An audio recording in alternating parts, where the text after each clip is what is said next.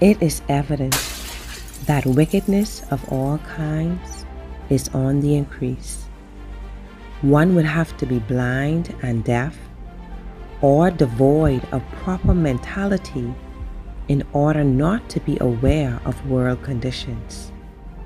The world is fast becoming comparable to the prevalent conditions of Noah just before the flood. Our Father which art in heaven, open up our eyes that we may behold wondrous things out of your word. In Jesus' name we pray. Amen. Question 1. What conditions prevailed in the time of Noah?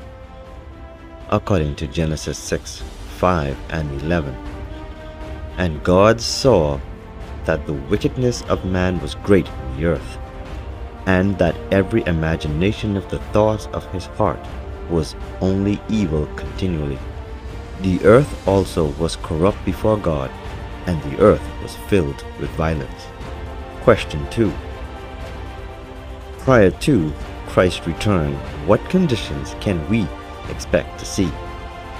According to Luke 17 26 through 30. And as it was in the days of Noah, so shall it be also in the days of the Son of Man. They did eat, they drank, they married wives. They were given in marriage until the day that Noah entered into the ark, and the flood came and destroyed them all. Likewise also, as it was in the days of Lot, they did eat, they drank, they bought, they sold, they planted, they builded. But the same day that Lot went out of Sodom, it rained fire and brimstone from heaven, and destroyed them all. Even thus shall it be in the day when the Son of Man is revealed. Question 3. Is the world destined to get better or worse? According to 2 Timothy 3:13. But evil men and seducers shall wax worse and worse, deceiving and being deceived. Question 4. What will be the attitude of many towards the truth? According to 2 Timothy 3 7 and 8. Ever learning and never able to come to the knowledge of the truth. Now, as Jannes and Jambres withstood Moses, so did these also resist the truth. Men of corrupt minds reprobate concerning the faith. And 2 Timothy 4 3 and 4 For the time will come when they will not endure sound doctrine, but after their own lust shall they heap to themselves teachers, having itching ears, and they shall turn away their ears from the truth, and shall be turned unto fables. Question 5. How did Jesus indicate there would be no time prior to Christ's return when the world would be converted? According to Matthew 24:30, and then shall appear the sign of the Son of Man in heaven, and then shall all the tribes of the earth mourn, and they shall see the Son of Man coming in the clouds of heaven with power and great glory. According to Revelation 6 14 through 17. And the heaven departed as a scroll when it is rolled together, and every mountain and island were moved out of their places, and the kings of the earth, and the great men, and the rich men, and the chief captains, and the mighty men, and every bondman, and every free man, hid themselves in the den and in the rocks of the mountains, and said to the mountains and rocks, Fall on us, and hide us from the face of him that sitteth on the throne, and from the wrath of the Lamb. For the great day of his wrath is come, and who shall be able to stand? The preaching of the gospel is not destined to bring about world conversion. The gospel is preached for a witness. After the proclamation of the truth, then Christ returns. You can read Matthew chapter 24 verse 14. In conclusion, the inhabitants of the earth in these last days may be divided into two groups. These are those who look for the second advent But they do not expect Christ to put an end to this present world, but to rule it, offering a second chance to the nations. There are those who are looking for the day of the Lord. This is the end of the world, the second coming of Christ, a day of destruction. The great day of the Lord is near. It is near and hasteneth greatly, even the voice of the day of the Lord. The mighty man shall cry there bitterly. Zephaniah chapter 1, verse 14. God, help us to be ready for his appearing. This has been Engage, and until next time, God's willing, Maranatha.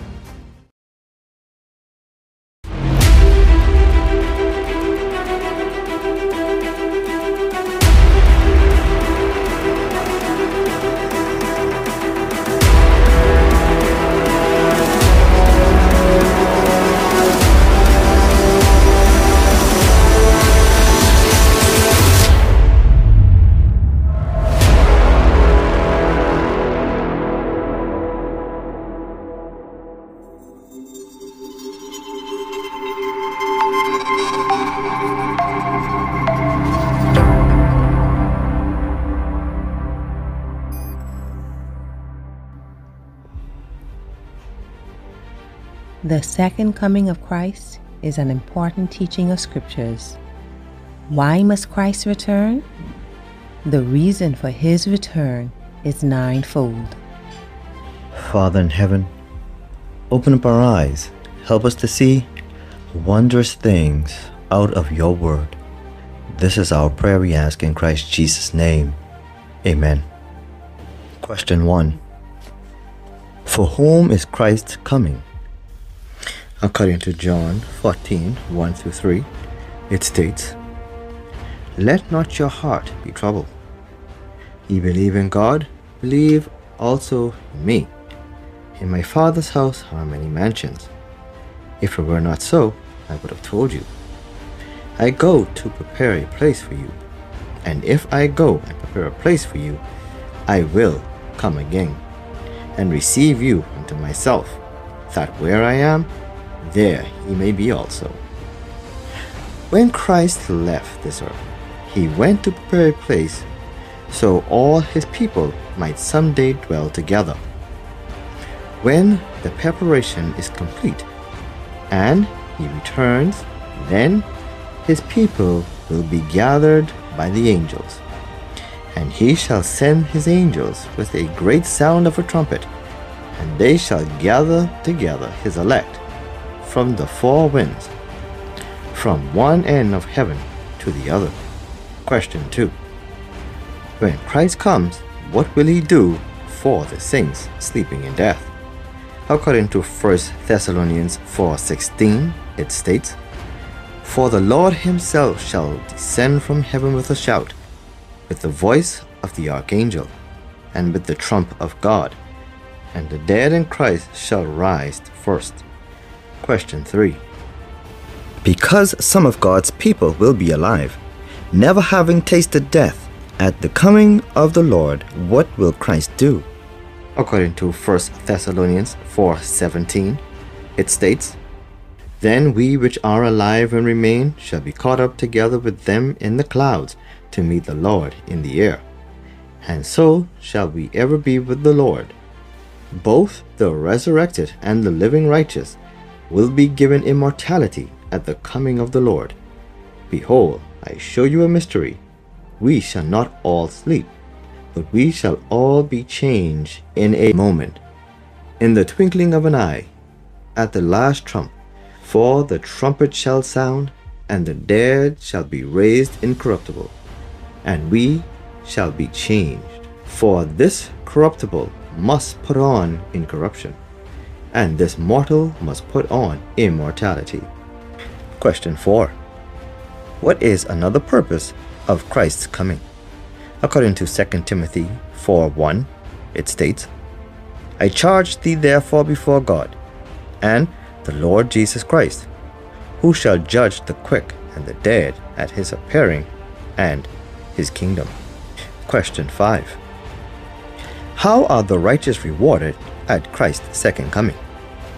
According to Hebrews 9:28, it states, So Christ was once offered to bear the sins of many, and unto them that look for him shall he appear the second time without sin unto salvation. Also, Daniel 7:27, it states, And the kingdom and dominion, and the greatness of the kingdom under the whole heaven, shall be given to the people of the saints of the Most High, whose kingdom is an everlasting kingdom, and all dominions shall serve and obey him. Question 6. At his coming, what does he do to the wicked? According to 2 Thessalonians 1 7 and 8, it states, And to you who are troubled, rest with us, when the Lord Jesus shall be revealed from heaven with his mighty angels, in flaming fire taking vengeance on them that know not God, and that obey not the gospel of our Lord Jesus Christ.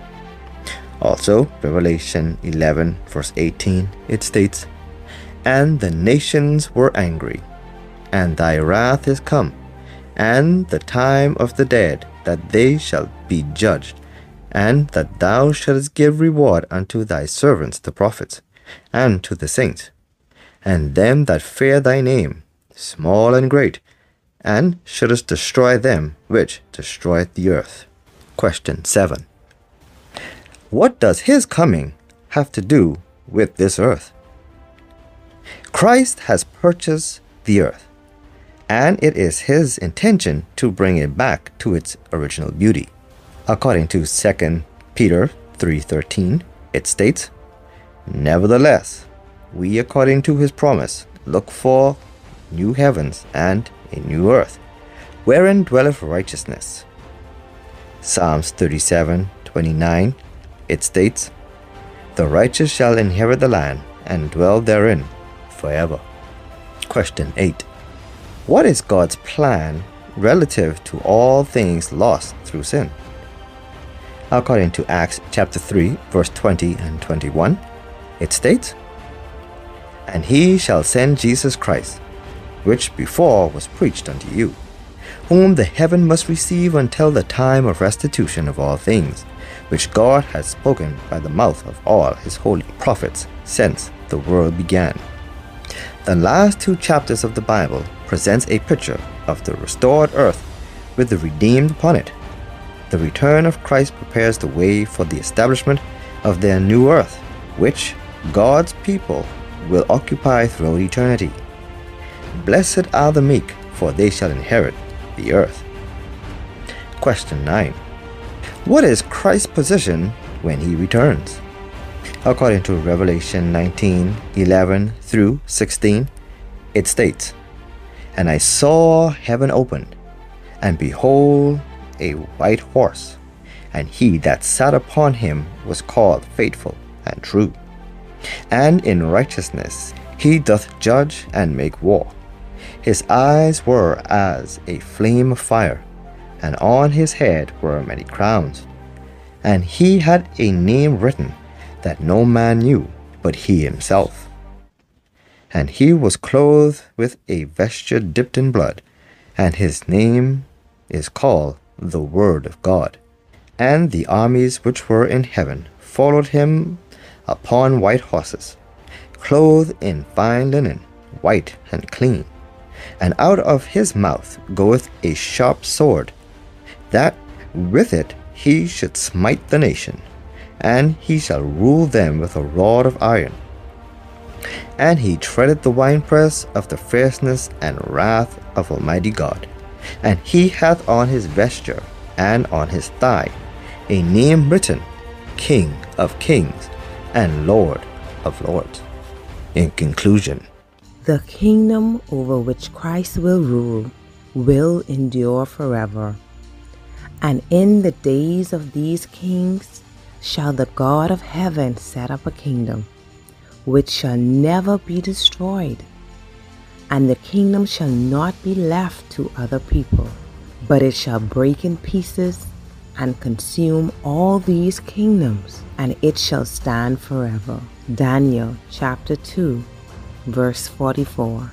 And he shall reign over the house of Jacob forever, and of his kingdom there shall be no end. Luke chapter 1, verse 33. Since all these wonderful things will be worked out by the coming of Christ, it is truly a blessed hope.